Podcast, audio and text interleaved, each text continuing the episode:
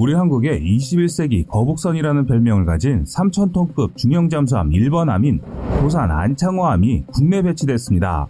우리의 조선기술로 개발해 중형잠수함의 성공적인 독자 개발 과정이 국내에 보도되면서 조선기술에 꽂힌 대한민국 기술자들의 잠수함 제작, 설계 능력도 전세계가 주목하고 있습니다.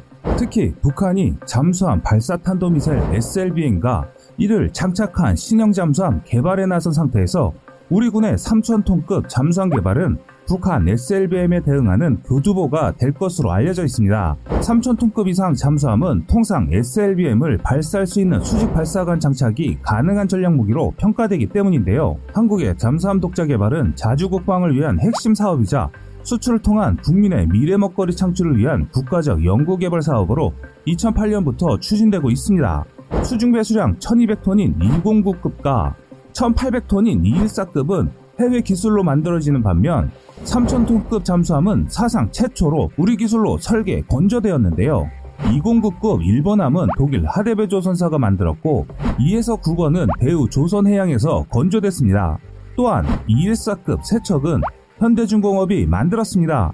삼천 톤급 도산 안창호 잠수함은 모두 아홉 척으로 계획되었으며 배치 일, 이, 삼가 각각 세 척씩 건조돼 실전 배치될 예정으로 알려져 있습니다. 장보고 삼 배치원의 일, 이 번 함은 대우조선해양이 건조하고 삼 번 함은 현대중공업에서 건조하는데요. 이들 세 척의 건조 완료 시점은 이천이십삼 년으로 계획되어 있습니다. 오늘은 장보고 삼 배치 이형부터 한국형 잠수함이 국외 잠수함들과 비교해도 절대 뒤지지 않는 성능을 갖는지 알아보겠습니다. 한국은 천구백팔십 년대 독일 하데베 조선소로부터 이백구급 잠수함 아홉 척, 이백십사 급 아홉 척을 도입하는 과정에서 재래식 디젤 잠수함 기술면에서 세계 최고 수준인 독일의 기술을 이전을 받아 핵심 부품 제조 및 설계 기술을 확보했습니다. 이천 톤급 이하 일반 디젤 잠수함에서 삼천 톤급 이상 중잠수함으로 도약하려면 단순히 배수량과 크기가 대형화하는 측면뿐 아니라 더 깊이 잠수할 능력인 최대 작전 심도를 갖추도록 잠수함의 재질이나 엔진과 같은 주요 구성품이 달라지는데요. 수압과 충격에 견딜 수 있는 특수 합금강인 압력 선체 제작 기술이 관건입니다. 국방과학연구소와 포스코는 공동으로 자체 개발한 에이치와이 팔십 강을 이백구급 잠수함인 칠 번 함인 이순신함 압력 선체에 처음 사용했습니다. 크롬과 몰리브덴을 첨가하고 에이치와이 팔십 강보다 니켈을 영 점 이오 퍼센트 더 함유한 합금강인 에이치와이 백십 강은 최대 자망심도 육백십 미터로 이백십사 급 잠수함의 압력선체 외관과 프레임 건조에도 사용됐고 도산 안창호함 압력선체에 적용됐는데요. 이백십사 급은 압력선체 재질 향상에 의해 최대 잠수심도가 사백 미터 이상 깊어진 것입니다. 한편 우리나라는 세계 열세 번째 잠수함 독자 개발 국가로 등록되어 있는데요. 잠수함 기술 설계 및 건조는 세계 최고 수준의 기술 강국으로 인정받고 있습니다. 이는 잠수함 이외에 선박 수주에도 영향을 미치게 되는데요. 한국이 잠수함 독자 개발을 반드시 성공시켜야 하는 이유는 수출 효자 상품으로 자리매김하고 조선 강국으로 재도약할 수 있기 때문입니다. 우리나라는 세계 다섯 번째 잠수함 수출국입니다. 한국의 조선 기술과 방산무기 기술과 만나다 보니 이천십이 년 하데베 조선소가 인도네시아 잠수함 수주 경쟁에서 우리나라의 대우조선해양에 패하자 독일은 물론 유럽연합 전체가 충격을 받았던 적이 있었습니다. 장보고 원사업 일 번 함인 장보고함, 장보고 이 사업 일 번 함인 손원일함, 장보고 삼 사업 일 번 함인 도산 안창호함 이름을 사용해 통상 장보고급, 손원일급, 도산 안창호급 잠수함으로 구분하는데요. 잠수함을 축구팀에 비유한다면 장보고급 잠수함은 초등학생, 손원일급은 중학생, 도산 안창호급은 대학생 축구팀이라 할 수 있습니다. 반면 핵잠수함은 프로 선수들로 구성된 국가대표급 축구팀에 비유하면 각 잠수함급의 성능을 이해하시는데 편하실 거라 생각되는데요. 장보고급, 손원일급, 도산 안창호급 잠수함 크기는 각각 오십육 점 사 미터, 육십오 점 삼 미터, 팔십삼 점 삼 미터입니다. 그런데 크기와 배수량 차이뿐만 아니라 수중 지속 자망 능력 등 질적인 차이가 크게 나타납니다. 장보고급 잠수함은 축전지에 저장한 전기에너지로 저속에서 이, 삼 일, 최대 속도에서는 한 시간의 단기 항해 능력이 가능합니다. 이는 에이아이피라는 시스템 때문에 가능한데요. 에이아이피는 수면 위에 공기를 사용하는 스너클 기동 없이 물속에서 자체적으로 추진 에너지를 발생시키는 장치입니다. 이백십사 급 에이아이피 시스템의 성능은 독일의 지멘스 연료전지를 사용하는데 개당 백이십 킬로와트의 출력을 낼 수 있습니다. 도산 안창호급 잠수함은 삼 주 이상 수중 작전 능력이 가능하며 장보고 삼급 배치 이 설계에는 납축전지 대신 성능이 뛰어난 리튬전지 방식이 검토되는 것으로 알려져 있습니다. 원자력 추진 잠수함이 아닌 디젤 전기모터 추진식 잠수함은 디젤 엔진을 가동하여 발전을 하고 거기에서 생성된 전기를 납축전지에 모아두었다가 수중항해 시에 모아둔 전력을 사용하는 방식을 쓰는데요. 납축전지에 저장된 전기가 모두 소모될 경우에는 수상으로 부상하여 다시 발전을 통해 전기를 충전하는 과정을 거쳐야 합니다. 그래서 재래식 잠수함은 수중에서의 기동이 결국 납축전지의 용량에 좌우됩니다. 그래서 최신의 에이아이피 시스템을 적용한 디젤 잠수함은 잠항시간에 대한 능력이 항상 부족한 것이 사실이었습니다. 그래서 한국이 추진하고 있는 장보고 삼 배치 이형부터는 새로운 리튬전지와 지금보다 더 개선된 에이아이피 시스템을 사용할 예정입니다. 현재 한국군이 에이아이피 시스템의 하나로 손원일급이 채택하고 있는 연료전지 시스템은 디젤 엔진과 달리 공기에 의한 연소작업이 아닌 수소와 산소 간의 전기화학 반응에 의해 전기를 발생시키는 시스템입니다. 수상 부상 없이 상당 기간 동안 수중 항행이 가능합니다. 하지만 이런 시스템들은 기존의 디젤 전기모터 추진식 잠수함 대비 연료전지 시스템을 가동하기 위한 수소와 산소 탱크를 별도로 설치해야 하므로 잠수함의 사이즈를 더 크게 제작해야 하는 단점이 발생하는데요. 그래서 에이아이피 시스템 탑재 잠수함들은 중형급 이상의 사이즈가 되어야만 제대로 된 성능을 발휘할 수 있습니다. 그렇다면 과연 에이아이피는 잠수함에서 만능일까요? 에이아이피 시스템은 기존의 재래식 잠수함 대비 수중에서 오랜 시간 동안 잠항할 수 있게 해주는 시스템입니다. 현재 손원일급의 경우 대략 이 주일간 잠항주행이 가능한 것으로 알려져 있고, 이는 기존의 디젤 전기모터 추진식 잠수함 대비 세 배 이상 늘어난 기간으로 은밀성을 무기로 하는 잠수함에게는 상당한 장점을 안겨주게 되는데요. 하지만 현재 기술로 제작된 에이아이피 시스템들은 그 출력이 매우 작다는 게 문제로 지적되고 있습니다. 손원일급의 베이스 모델인 이백십사 급 잠수함의 경우 최고 수중 주행 속도인 이십 노트로 주행 시 단 두세 시간만을 수중에서 주행할 수 있고, 이 주일간에 잠수 가능한 것은 사에서 오 노트로 느린 속도로 움직일 때나 가능한 기간입니다. 평시 초기 기동을 위해 느린 속도로 잠항하거나 하는 데는 문제가 되지 않을 수 있지만 전투 기동 시에는 이 정도의 성능은 큰 문제점이 될 수 있습니다. 잠수함의 경우 대체로 선제 공격 이후에는 적 수상함이나 초계기의 추격으로부터 도망치는 형태의 전투 과정을 가지게 되는데, 전투 기동 시에는 당연히 최고 속도로 기동하게 되는 일이 다반사이고, 지금의 에이아이피 시스템으로는 잠항 두세 시간 만에 부상할 수밖에 없는 셈이기 때문입니다. 이에 비해 원자력 추진 잠수함은 원자로가 돌아가는 한 계속 잠항을 할 수 있는데요. 원자로 가동에 공기가 필요하지 않으며 승조원들의 마실 물은 바닷물을 담수화 장치를 이용해 제조해내고, 승조원들에게 필요한 산소는 바닷물의 전기분해로 만들어낼 수 있습니다. 이런 작업들은 오로지 원자력 발전에서만 만들어내는 대용량의 전력 때문에 가능한 것입니다. 그래서 원자력 잠수함을 잠수함 중 최고로 치는 것입니다. 반면 에이아이피 시스템을 갖춘 잠수함이 원잠 대비 단점만 있는 것이 아닙니다. 항상 원자로를 가동해야 하는 원자력 추진 잠수함 대비 더 조용한 것은 원잠 대비 유일한 장점이라고 할 수 있는데요.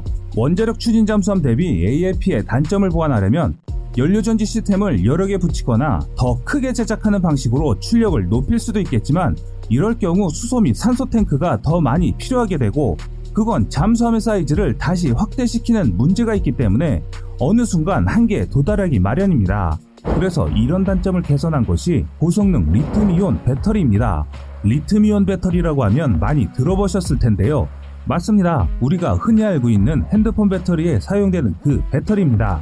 이천십팔 년 시월 사 일 진수된 일본의 소오리급 십일 번 함인 오류함의 경우에는 에이아이피 시스템 대신 에너지 밀도가 극히 높은 고성능 리튬이온 배터리를 탑재하고 있습니다.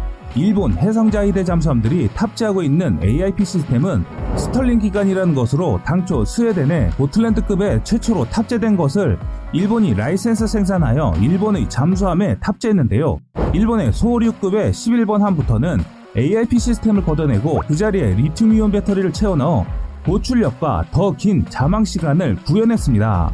십 노트의 수중속도로 십이 일간, 이십 노트의 속도로 삼십구 시간 자망이 가능한 수준으로 최고 속도로 기동할 경우 기존 에이아이피 대비 자망시간이 십 배 이상 늘어났다는 것이 장점입니다. 하지만 리튬이온 배터리의 경우 폭발 위험이 타 축전지 대비 높은 편이며 특히 수분과 접촉할 경우 그 가능성이 급격히 늘어나는 단점을 가지고 있습니다. 교전 중에 어뢰나 기뢰의 폭발로 인한 충격으로 배터리가 이상이 생길 수도 있고 최악의 경우 삼성 갤럭시나 애플 아이폰처럼 배터리 게이트 같은 기동 중 폭발할 수 있는 위험이 항상 도사리고 있습니다. 또한 과거 사례를 본다면 보잉의 비 칠팔칠 드림라이너 기종에는 효율적인 전원 공급을 위해 리튬이온 배터리를 사용하고 있는데 배터리로 인한 화재 사건도 있었기 때문에 관리도 매우 까다로워집니다.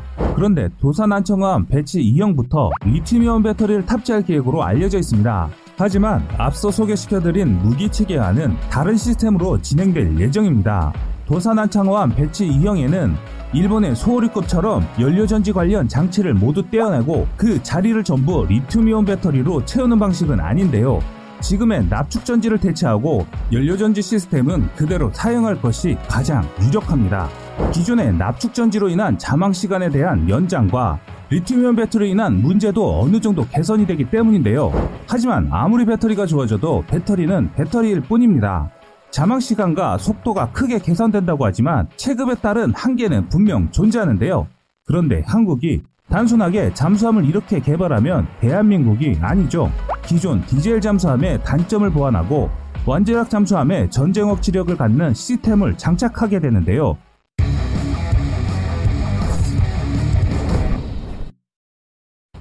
세계에서 핵잠수함 개발에 가장 적극적인 나라는 중국입니다. 삼 년 전 중국은 핵잠수함 부대인 북해함대를 최초 공개했습니다. 또한 중국은 최신형인 진급을 포함해 모두 열두 척의 핵잠수함을 보유한 것으로 추정되고 있는데요. 핵잠과 디젤 잠수함을 포함해 육십오 척을 보유한 것으로 알려져 있습니다. 반면 러시아는 핵잠수함 사십삼 척을 포함해 육십사 척을 보유한 잠수함 강대국입니다. 지난해 이만 사천 톤급 신형 핵잠수함 두 척을 태평양 함대에 배치했고 오는 이천이십 년 안에 네 대를 추가 배치할 계획입니다.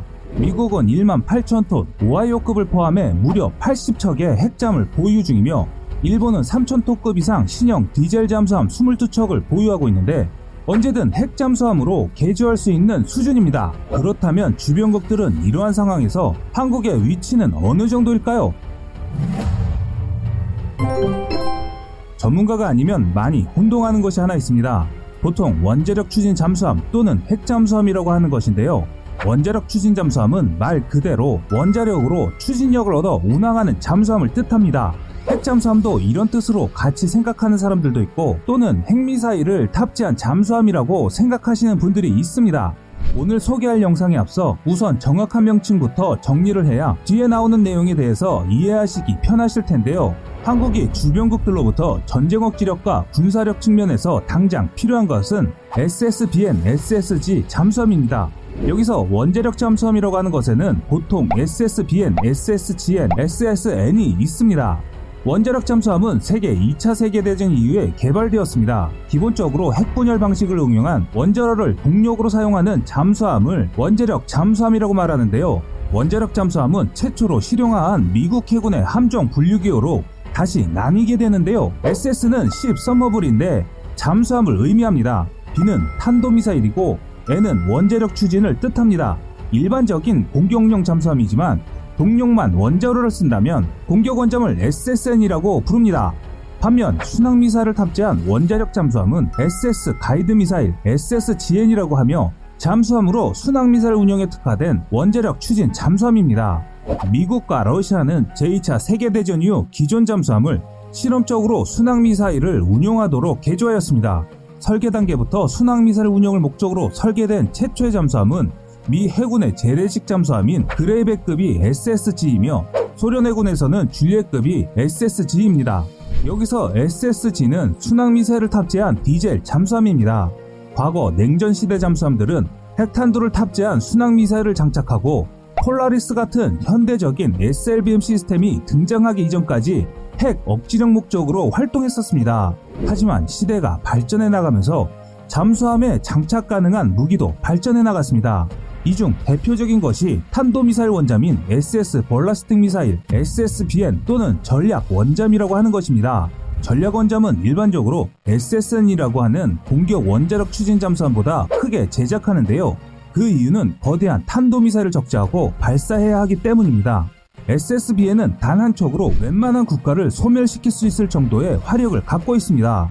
예를 들면 미국에서 현재 운영 중인 에스에스비엔인 오하이오급 잠수함에는 총 이십사 개의 에스엘비엠 발사관이 있는데, 여기에 탑재되는 트라이던트 투 미사일은 한 기당 사백칠십오 킬로톤짜리 더블유 팔십팔 십 핵탄두 여덟 발이 들어가는데요. 단순하게 계산해보면 이십사 곱하기 팔로 총 백구십이 발의 핵탄두가 떨어지게 되는 것입니다. 미국은 오하이오급 잠수함 한 척을 출동시켜서 적당한 자리에서 핵미사일을 전탄 발사하면 백구십이 발의 핵탄두를 적국에 투하할 수 있습니다.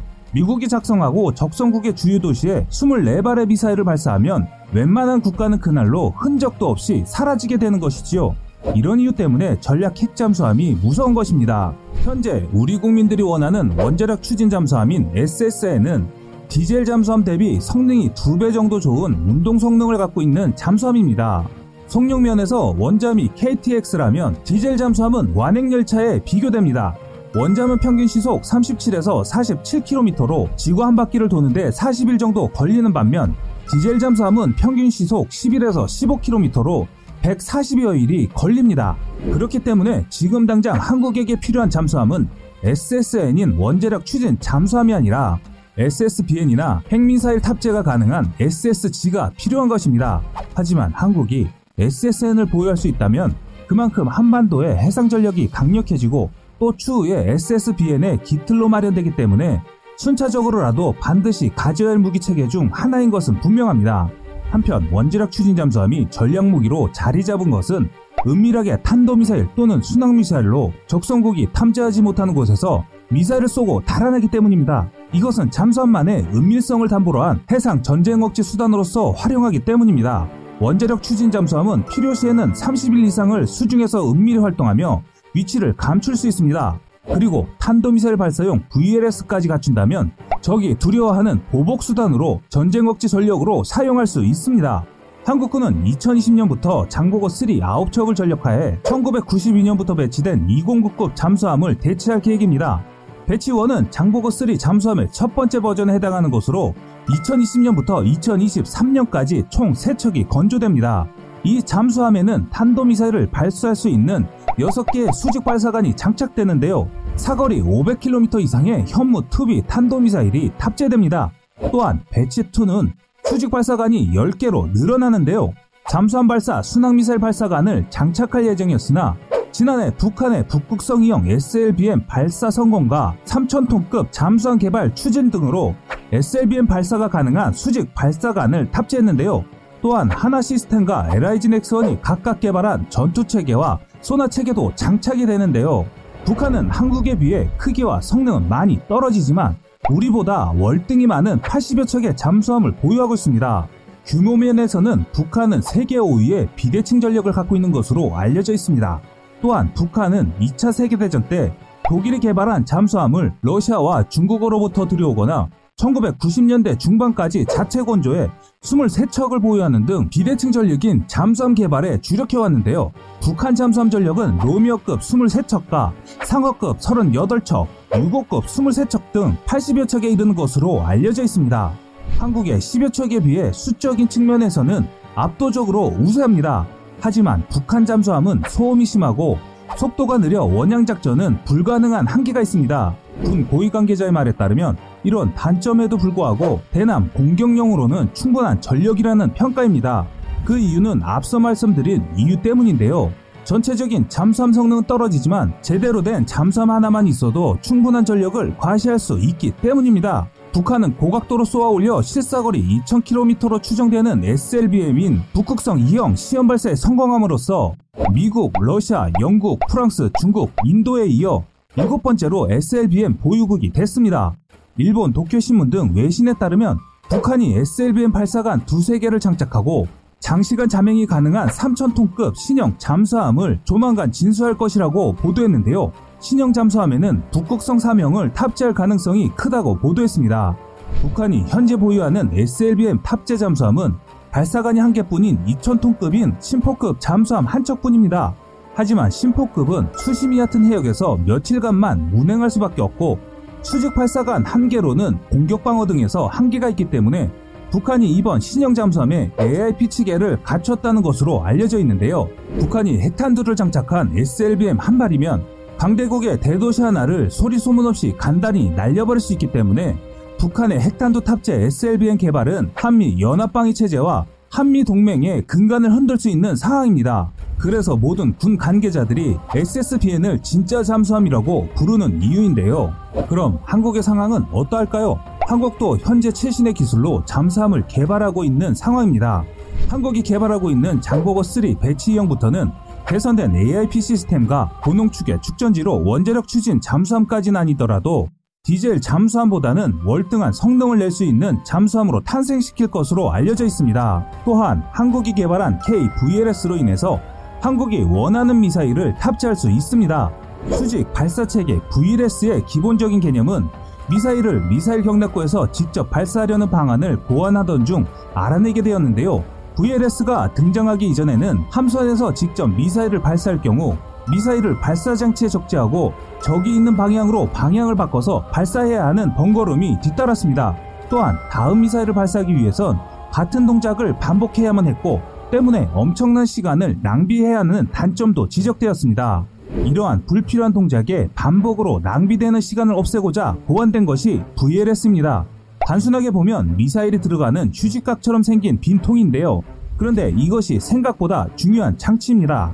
특히 미사일 무기 체계에서는 없어서는 안 되는 중요한 기관입니다. 브이엘에스의 이점은 타겟이 되는 목표가 있는 쪽으로 방향을 일부러 틀지 않아도 되며 각각의 발사기의 발사구가 따로 존재하기 때문에 동시다발적으로 연속 공격이 가능하다는 것입니다.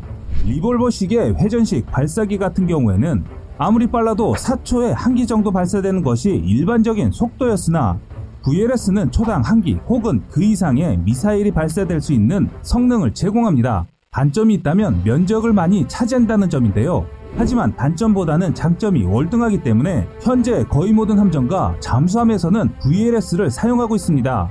가장 대표적으로 사용하는 것이 미국의 마크 사십일 미사일 수직 발사 체계입니다.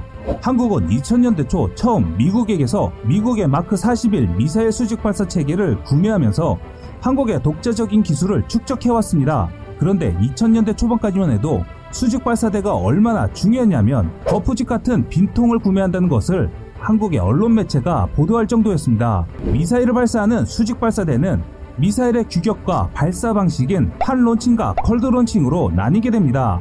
그런데 수직 발사대가 없으면 각종 미사일을 발사할 수 없을 뿐더러 만약 다른 나라의 브이엘에스를 사용하면 그 기종에 호환되는 미사일만을 사용해야 합니다.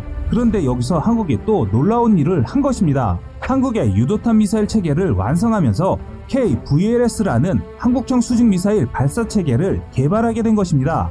이로 인해서 한국의 미사일 무기 체계는 한국의 독자적인 개발과 함께 비약적인 발전을 거듭하게 됩니다. 그래서 장보고 쓰리부터의 잠수함들은 한국이 개발한 미사일들로 막강한 화력을 가질 수 있게 된 것입니다. 그런데 한국의 수직 발사대인 케이 브이엘에스가 개발되면서 생각하지도 못하는 일이 발생하게 됩니다.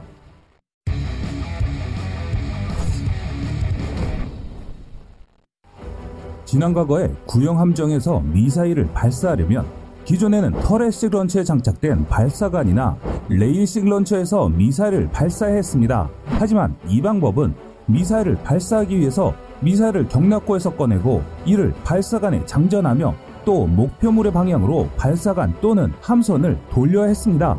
그런데 이런 일련의 발사 과정 중 미사일의 불량이나 불발일 경우에는 해당 발사관을 사용하지 못하게 되는 치명적인 단점이 발생합니다. 또한 이런 방법은 목표물을 발견하고 나서 공격하려면 대응 시간이 늦어졌습니다. 특히 현대의 전장에서는 적 미사일이나 전투기, 함선 등이 스텔스와 고속화가 되어가는 상황에서 요격에 필요한 대응 가능 시간이 더욱 짧아짐에 따라 대응 시간을 더욱 단축할 필요가 있었는데요.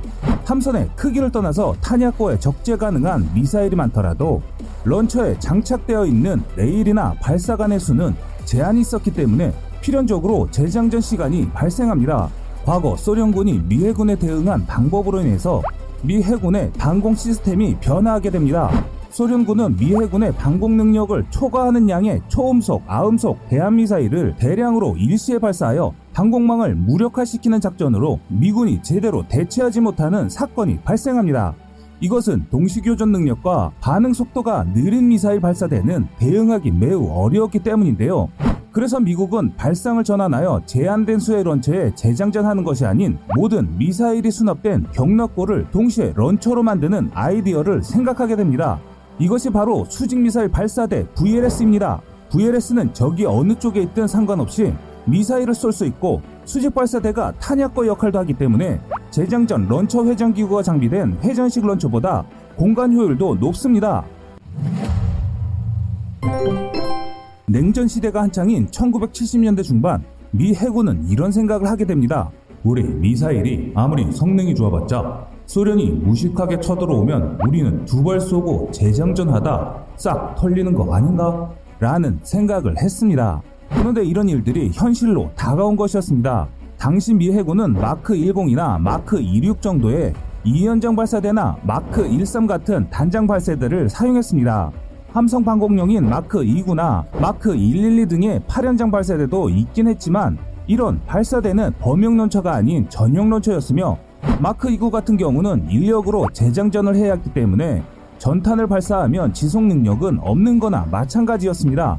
반면 자동장전되는 마크 십삼도 한 발 발사 후 재장전 완료까지 팔 초가 소요되는데 대한미사일이 사정없이 쏟아질 때는 이마저도 효율성이 떨어지기 마련이었습니다. 결국 미국의 구형미사일 런처들은 함정의 미사일 총 탑재량을 떠나서 운명을 가를 수 있는 짧은 순간에 방어가능 개수가 제한된다는 단점이 존재했는데요. 이런 일들은 전장에서 얼마든지 발생할 수 있는 상황이기 때문에 함선이 위험하면 한꺼번에 미사일을 몽땅 발사한다라는 컨셉으로 개발된 무기체계가 브이엘에스인 수직 미사일 발사대입니다. 가장 대표적인 마크 사십일은 천구백칠십팔 년 첫 번째 테스트 진행 후 천구백팔십육 년 타이콘데로가급 씨지 오십이 유에스에스 벙커일에 처음으로 설치됐습니다. 마크 사십일은 지금까지 개발된 브이엘에스 가운데 가장 성공적이며 현재까지도 유용하게 사용하고 있는 대표적인 발사대 중 하나입니다. 처음 림 육십육 스탠다드 계열의 미사일만 장착을 목적으로 개발하였으나 브이엘에스 효과가 입증됨에 따라 차후 개발되는 에스엠 삼이나 에스엠 육, 이에스에스엠 등의 함대공 무장은 아예 마크 사십일의 사이즈에 맞게 개발되어 나왔습니다. 토마호크와 브이엘 아스락 등의 배지, 대잠 무기도 추가적인 개량을 통해 마크 사십일의 수납이 가능하게 되었는데요. 그런데 정확히 말하면 브이엘에스 자체는 물리적으로 겉껍데기라 봐야 하는 게 맞을 것입니다. 어떻게 보면 브이엘에스 발사대는 매우 단순한 무기체계처럼 보일 수 있습니다. 보통 브이엘에스 발사대는 미사일이 빠져나오는 방식에 따라 핫 런칭과 콜드 런칭으로 나뉘는데요. 핫 런칭은 미사일이 발사대를 빠져나가는 힘을 미사일 자체의 추진력으로 나가는 방식을 말합니다. 발사대 안에서 미사일을 점화시켜 사출, 발사하는 순간 폭발하는 게 아닌가 싶을 정도의 화염이 뿜어져 나오는데요. 이 방식의 장점은 미사일에 로켓 점화 장치 등에 이상이 생겨 불발이 된다고 해도 발사관 안에 미사일이 얌전히 있을 뿐이라는 것입니다. 또한 발사관 자체의 구조적인 형태는 단순해지고 가동하는 부위가 없습니다. 하지만 미사일의 강한 화염이 발사관 아래를 향해 뿜어져 나오므로 주변으로 엄청난 기세의 후폭풍이 퍼져나가게 되는데요. 이는 강력한 먼지 구름을 만들어 발사대의 위치가 적에게 쉽게 노출되는 단점이 있습니다. 그런데 더욱 큰 문제점은 미사일이 점화가 되었는데 발사구가 열리지 않거나 미사일 모터가 점화 중 이상이 생겨 폭발하는 문제가 발생하면 콜드 런칭 실패보다 더 큰 참사가 날 수도 있다는 단점이 있습니다. 콜드 런칭은 발사 실패 시 발사대 부분만 좀 깨지고 끝나지만 핫 런칭은 미사일이 이미 점화된 상태면 내부에서 폭발해 브이엘에스 전체뿐만 아니라 대참사가 일어날 수도 있습니다. 반면 콜드 런칭은 미사일이 자신의 로켓을 써서 발사되는 게 아니라 외부 동력으로 발사대가 미사일을 던져주는 방식입니다. 발사대 안에서 소량의 화약을 터뜨려 그 압력으로 발사체를 발사하는 방식입니다. 이렇게 밖으로 나온 미사일은 발사대에서 빠져나온 다음 공중에서 로켓에 불을 붙여 날아갑니다. 이 방식의 최대 장점은 미사일의 로켓 화염에 발사대가 직접 노출되지 않기 때문에 고온이나 상마 등에 대한 부담이 적어집니다. 또한 한 런칭과 다르게 화염 배출구가 없어 공간 효율이 더 좋아지기 때문에 같은 크기의 브이엘에스이면 콜드 런칭이 더 많은 미사일을 수용할 수 있습니다. 잠수함의 경우 수중 발사가 매우 용이하기 때문에 잠수함 발사 탄도탄은 대부분 콜드 런칭 후 수면 위에서 점화하는 방식을 사용합니다. 반면 단점으로는 콜드 런칭 방식은 브이엘에스 발사대의 구조가 복잡하고 발사 과정에서 미사일과의 복합적인 작동이 연계되는 것을 전제하기 때문에 발사대와 미사일 양쪽의 기계적인 신뢰성이 꽤 중요합니다. 만에 하나 발사대에서 미사일이 퉁 하고 튕겨나왔는데 로켓에 불이 붙지 않거나 너무 늦게 붙으면 그대로 발사대 위로 떨어져 버리는 사고가 발생합니다. 특히 이 문제는 배에 탑재될 경우 함선이 자기가 쏜 미사일에 자기가 들이받치는 참사로 이어질 수 있기 때문에 배에 탑재되는 콜드 런칭 발사대는 약간 기울여서 설치되며 미사일 로켓이 불발되어도 일단은 배 바깥쪽으로 떨어지도록 설계됩니다. 콜드 런칭은 수직 발사대의 기술적인 부분이 까다로워 비용 상승의 원인이 되는 단점도 있습니다.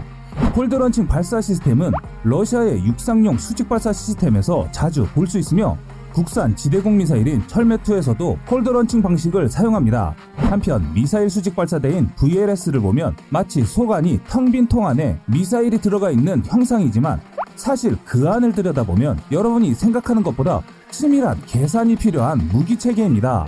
보통 수직 발사대를 함정에 설치하는 최소 단위는 가로 사, 세로 이의 여덟 셀이 한 모듈로 구성됩니다.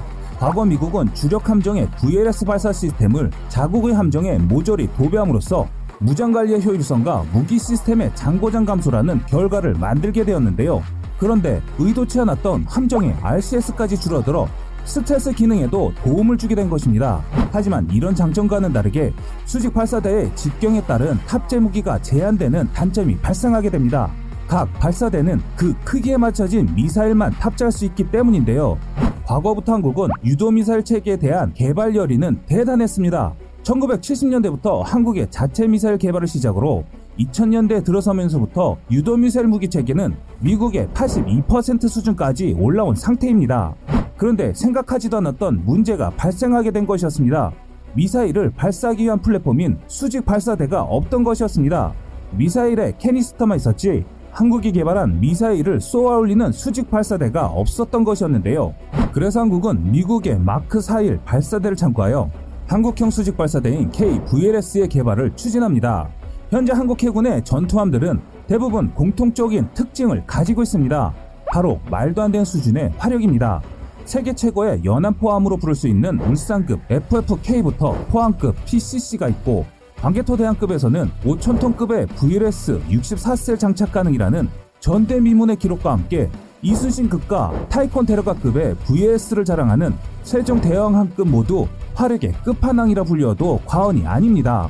이런 무장을 가능하게 한 것이 케이브이엘에스를 한국이 개발했기 때문입니다. 과거 한국 해군은 광개토 대함급에서 최초로 브이엘에스를 도입했으나 이는 시스페로 전형인 소형 마크 사십팔 브이엘에스였습니다. 이후 충무공 이순신급에서 마크 사십일을 도입해 현대적인 전투함을 확보하였으며 더불어 국산화도 진행하여 선체 전방에 마크 사십일 육십사 셀 공간에 삼십이 셀만 설치했다가 나중에는 한국형 브이엘에스 이십사 문을 추가하는 개장을 진행했습니다. 이로 인해서 한국형 함대공 미사일이나 대잠 미사일, 순항 미사일 등 다양한 국산 무장을 사용할 수 있게 되었는데요. 한국이 개발한 미사일을 미국의 마크 사십일 발사대에 무장을 장착하려면 미국의 각종 정보를 게시하고 허락을 받아야 하기 때문에 여간 까다로운 것이 아니었습니다. 현재 한국형 케이브이엘에스는 현무 이, 해성, 홍상어 등 한국의 육군, 해군에서 전천후로 사용할 수 있습니다. 현재 한국은 미국과 달리 미사일 플랫폼을 일원화시키는 작업을 진행하고 있습니다. 한국이 개발하는 미사일의 최대 직경을 모두 오백삼십 밀리미터로 통일함으로써 어떤 미사일 무기 체계를 사용하더라도 즉각적으로 사용할 수 있도록 하였습니다. 이로 인해 한국의 모든 함선들은 큰 개량 없이 한국이 개발한 모든 미사일을 사용할 수 있습니다. 또한 한국이 개발하는 잠수함들도 마찬가지로 한국형 발사대로 인해서 한국이 개발한 미사일을 탑재할 수 있게 된 것인데요. 한국형 케이브이엘에스는 전체적으로 마크 사십일 스트라이크 팩과 형태가 많이 유사해 보이지만 이는 두 발사 간의 요구 성능과 체급이 거의 같기 때문입니다. 그래서 언뜻 마크 사십일에서 운용이 가능한 미사일을 여기서도 운용할 수 있는 것처럼 생각될 수도 있지만, 해외 도입 미사일은 발사 통제 장치나 배선 관련 부분이 다르기 때문에 물리적인 크기만 비슷하게 보일 뿐 호환은 되지 않는 상황입니다. 한국형 케이브이엘에스가 과거 어느 방송 매체에서는 미국제 유도 무기와 호환이 안 되어 군함들의 전투력 발휘를 저해하는 원흉이라는 식의 부정적인 컬럼이 보도된 적이 있습니다. 그러나 이는 케이브이엘에스가 대지 및 대함, 대잠 등의 분야에 특화된 국산 유도 무기를 운용하기 위해 개발된 것임을 무시한 발상인데요. 향후 국산 무기 개발의 효용성, 전략적 가치를 전적으로 부정하며 비싸고 전력화에 시간이 드는 국산 개발은 그만두고 검증되고 싸게 도입할 수 있는 외국제 유도무기에 전적으로 의존하자라는 주장이었습니다. 현대전에서 유도무기의 전략적 가치를 고려하면 이건 사실상 자주적인 국방 능력을 포기하자는 것이나 다름없는 것인데요. 케이브이엘에스를 만들지 않았다면 순항미사일이나 대잠 로켓 등을 미국제 무기로 구입해서 배치해야 하고, 브이엘에스가 탑재된 모든 함정에 그만한 미사일이 탑재되면 당연히 막대한 우야가 새어나가기 마련입니다. 케이브이엘에스는 그런 문제를 해결할 수 있는 유일한 방법입니다. 그렇다고 모든 국산 무기가 옳다는 것이 아닙니다.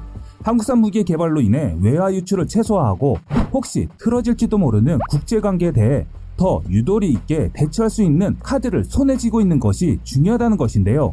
만약 외국산 무기로만 의존해 있다가 무기 판매국에서 무기를 판매하지 않으면 무엇으로 나라를 지킬 수 있을까요? 한국의 자주국방은 독자 기술 없이 만드는 것이 불가능하며 외국산 무기에만 의존하는 것은 스스로를 낭떠러지 끝으로 내모는 것과 다를 것이 없습니다. 지금까지 세상의 모든 군사 무기를 얘기하는 꺼리튜브였습니다.